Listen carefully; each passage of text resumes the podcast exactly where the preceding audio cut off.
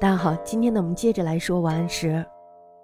在公元1068年，宋神宗呢第一次见到王安石。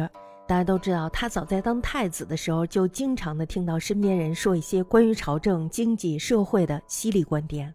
当他呢虚心求教的时候，这才知道那些观点呢都是来自于王安石。那个时候大家知道，王安石呢他只是外地的一个小官，20多岁的时候他考取了进士。他没有争取流经的指标，而是呢背起了包袱走向了地方。大家知道，那是最接近泥土的第一线。26年以来呢，王安石在基层努力的工作，发现了很多帝国的病灶。王安石呢给每一个病灶都开了一个处方，而且呢能够药到病除。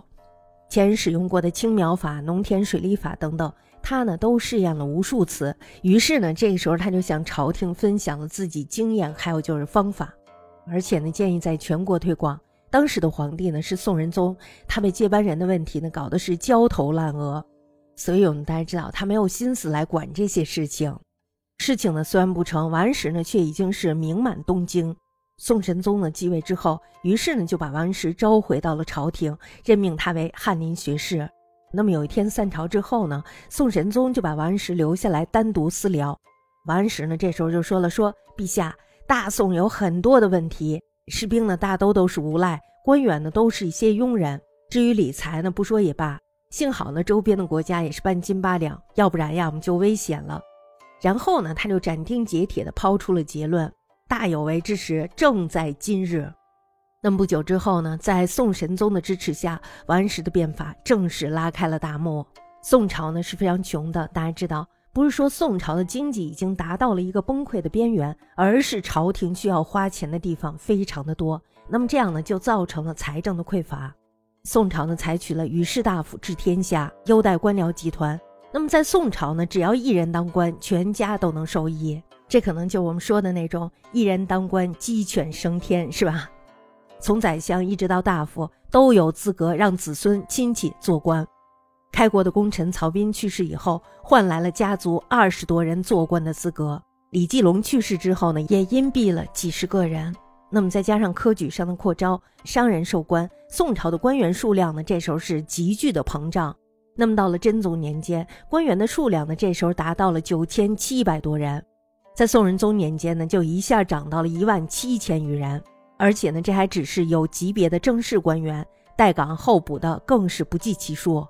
那么更重要的就是朝廷给官员的工资也非常的高。据史书上记载说，宋朝工人、农民平均月收入是1800钱，只够一家人糊口。而一名9品官员，他的工资呢就能达到12000钱。宰相就更夸张了，月工资是40万钱。这呢还不算其他的补助福利。都说宋朝是读书人的天堂，我们大家可以看出来，是吧？这是真正的书中既有黄金屋呀。那么相比起冗官，冗兵呢也是一个大问题。宋朝初年的时候，边疆呢有辽国、西夏在闹事儿，朝廷呢这时候就不得不在边疆屯重兵。那么再加上中原无险可守，只能增加禁军的数量来保卫东京。为了防止农民起义，大家知道每逢灾年的时候，朝廷呢这时候会向灾区招兵，把这些青壮年的都安抚好，想起义呢这时候都找不到人，是吧？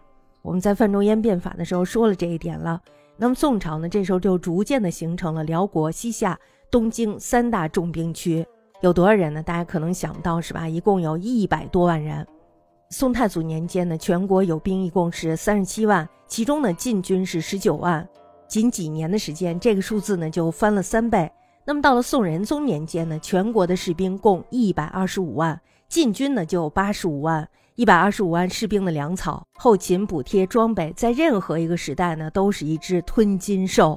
那么在农业社会呢，足以拖垮整个国家的财政。冗费呢则来自于皇帝、官员的奢靡浪费。皇帝嫁女儿，还有就是娶儿媳要非常的气派，庆贺太平盛世呢也要办舞会，还有就是酒宴什么的。各部门呢还要经常的考察旅游。那么除了正式的官员以外呢，那些办事员、科员等等，也就我们说的官吏是没有工资的，但是呢他们也要养家，对吧？所以呢只能靠贪污受贿。教科书上大家知道，把冗官、冗兵、冗费都说得非常的干巴巴的，可是呢大家一旦要设身处地的想，那么这时候我们也会感到不寒而栗，是吧？因为大家想一下，这得是多大的一笔开支呀。那么也就是说呢，这时候宋朝它也就是一个驴粪蛋，表面光而已。宋朝的经济再发达，也承担不起这么重的负担。大家知道，每一个王朝呢，走到中期的时候都会面临一个选择，那么就是变法。为什么呀？就是因为以前的法则它不适应这个社会的发展了，是吧？在这个地税枯竭、专卖呢无法增长的既有情况下，王安石呢这时候另辟蹊径，他提出了理财的观念。他想的是既不增加地税伤害农民，又能增加财政收入中寻找新的平衡点和增长点。这呢也就是民不加赋而国用饶。说起来呢这是有点复杂的，其实呢也是非常简单的。方田均税法清查土地占有的情况，向既得利益集团开刀，让多占田者多纳税，少田无田者减轻负担。青苗法、市役法还有就是均输法，都是之前王朝用过的办法。那么朝廷呢把仓库中的粮食还有钱拿出来，直接参与市场经济，既便民又生财。保甲法还有就是保马法，建立严格的基层组织，可在必要的时候征召庞大的民兵队伍，又把经营不善的国营马场下放给基层经营。还有就是免役法，或者呢是叫牧役法，也就是说呢出钱免除劳役，官府呢再雇人干活。这是什么呀？就是你有钱的话可以不干活。王安石呢非常的希望用国家的力量来影响市场，最终呢达到民间和朝廷的力量再度平衡。虽然呢不像汉武帝搞的是中产之家皆破，但是呢足以为帝国续命。变法铺开之后，青苗法呢每年就会带来近300万贯的收入，大概像一个聚宝盆一样被打开了，是吧？那么免役法呢也能带来将近400万贯的收入，各项变法的收入加起来，最终呢积蓄了可供朝廷使用20年的财富。但是大家要知道，这呢也到此为止了。王安石变法一样是触动了利益集团的表面，却远远没有触动灵魂。